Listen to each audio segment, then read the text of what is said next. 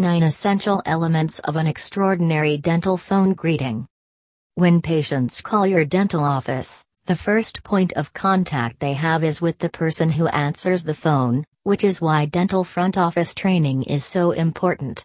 The dental phone greeting sets the tone for the call and will help make your company look organized, upscale, and well put together.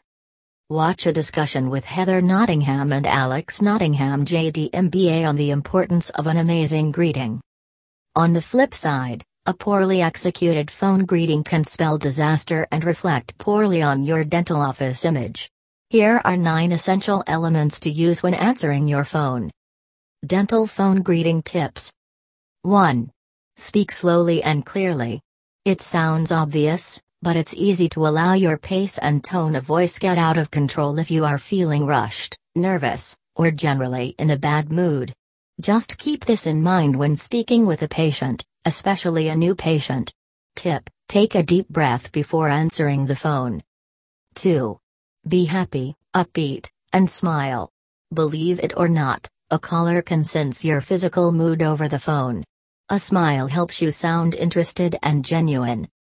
Click here to learn more about avoiding an easy to make mistake when working with callers on the phone. 6 ways to combat awkward phone silences. 3. Make sure everyone who answers the phone says the same thing. A consistent greeting establishes a professional tone right away. Try this verbiage Thank you for calling the office of CIS. This is Heather, how may I assist you?